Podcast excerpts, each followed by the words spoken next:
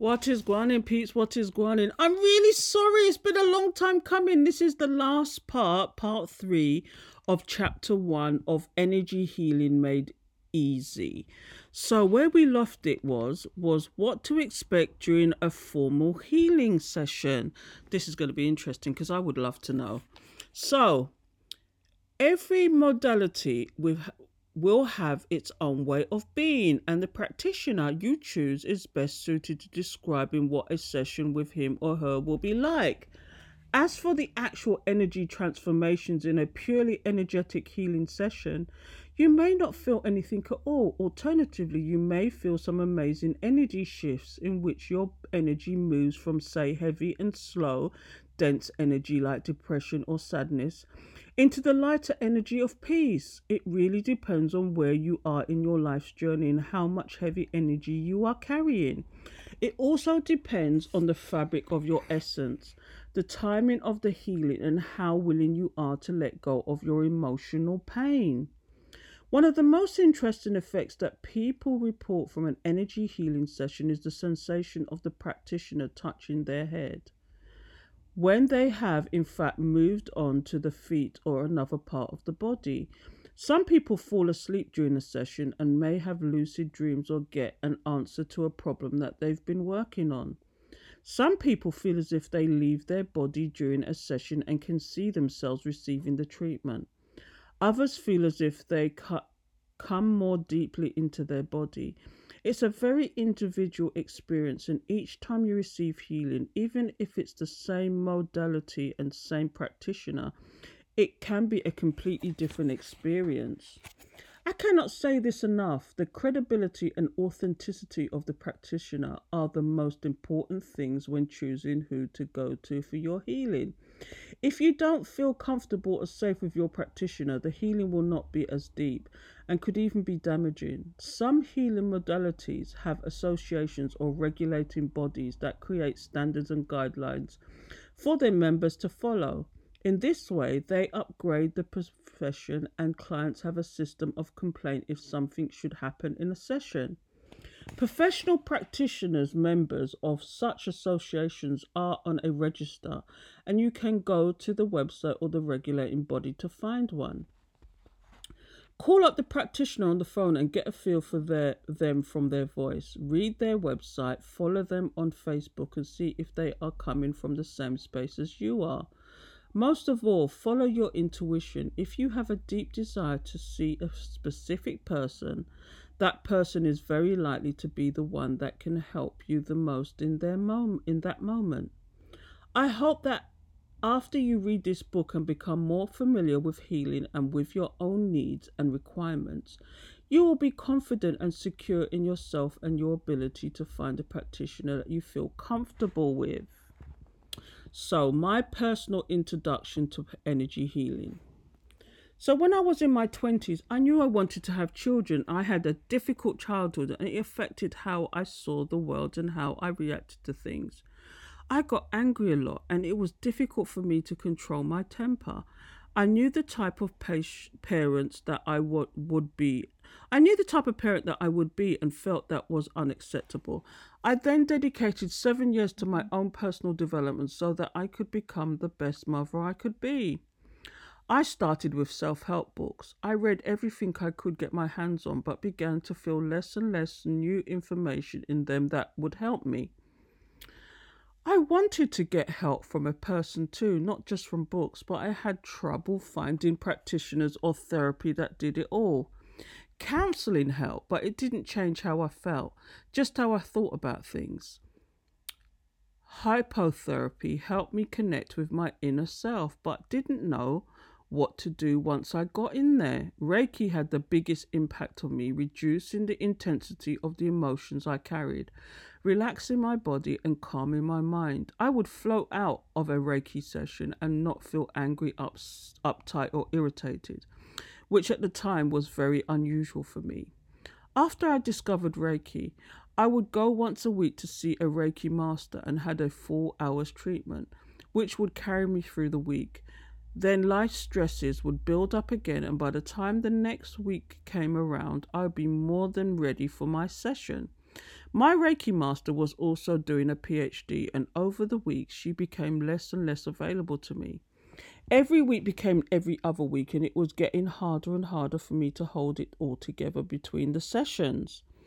I realized that I was becoming dependent on her.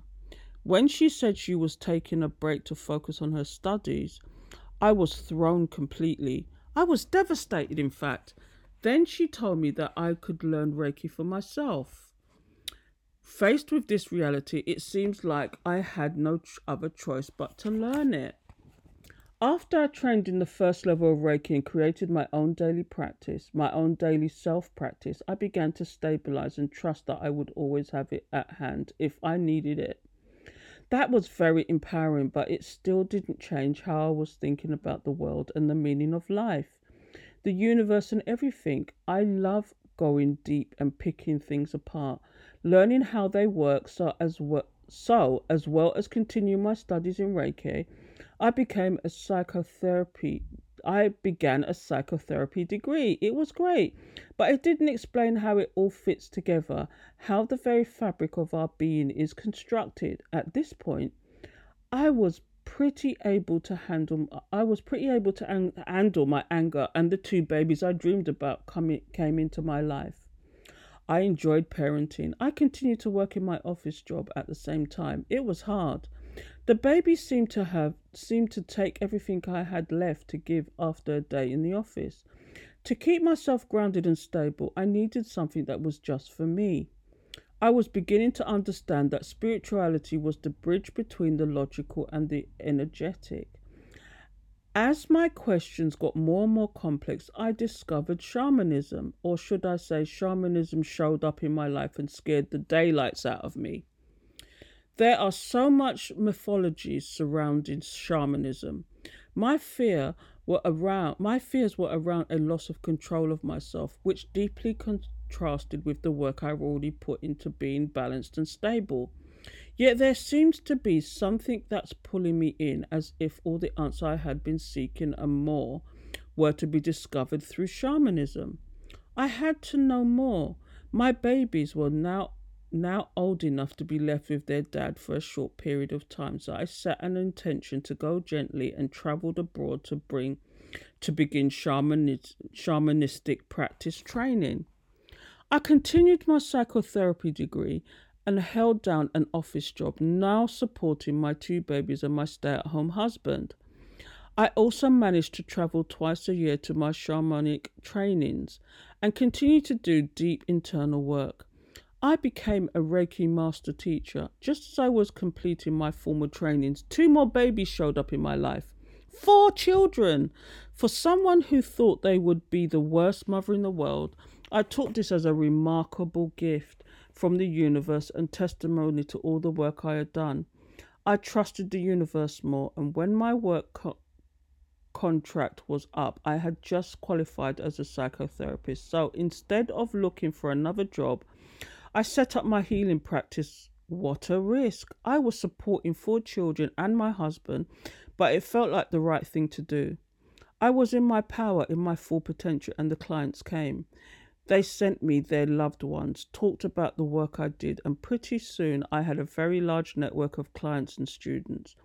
I was very supported. I learned how to blend all the healing modalities together, he, energy healing, psychotherapy, and shamanism to create one seamless, timeless way to heal. Why I believe you can heal yourself without formal training. Now, this is going to be interesting, isn't it? So, formal training involves explanation of theory, explanation of techniques, and then practice of these techniques. The focus can be more on the techniques than on the healing. Do I put the, this hand here? Do I put this hand there? How long do I stay here? What am I supposed to do next? That kind of thing. Don't get me wrong, formal training is wonderful and important, but you don't need it to heal yourself. With all the new healing modalities, some people have trademarked their techniques and everyone says their way is the best way, so there are divided loyalties and lots of politics. I choose to step away from all of that. All healing comes from the same source, And the quality of the healing is what makes the healing powerful. And that healer can be you.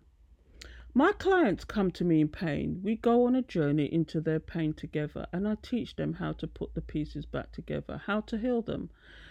Those that commit to the work continue to heal long after our session has ended.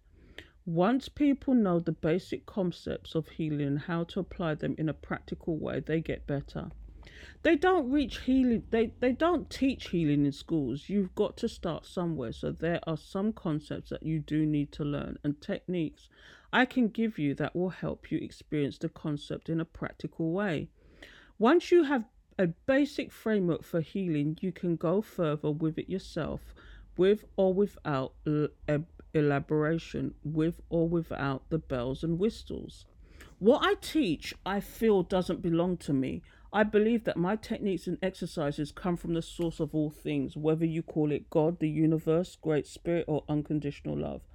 I don't want to trademark, register, or formalize anything. I most certainly don't want to establish the Abbey Wayne School of Healing with accreditations and certifications. What do I want to do is what I want to do is to empower you to understand what healing is about, to show you the concepts and how you experience them. I want to heal the world by teaching you how to heal yourself. The only thing I ask is that you keep your work to the highest integrity, that you don't force yourself to do anything that you aren't, you are uncomfortable with, that you don't force healing onto someone who is not ready for it, and that you don't set yourself up as a healer after reading this book. This book is really for you alone. If you fall in love with healing while we are on this journey together, then formal practitioner training may be your next step forward. Remember, only you can do your work. Nobody can do it for you, and you cannot do something else's work for them, someone else's work for them. So relax, breathe, and enjoy the ride. Oh, this is going to be interesting, people. Please join me. I'll speak to you next time.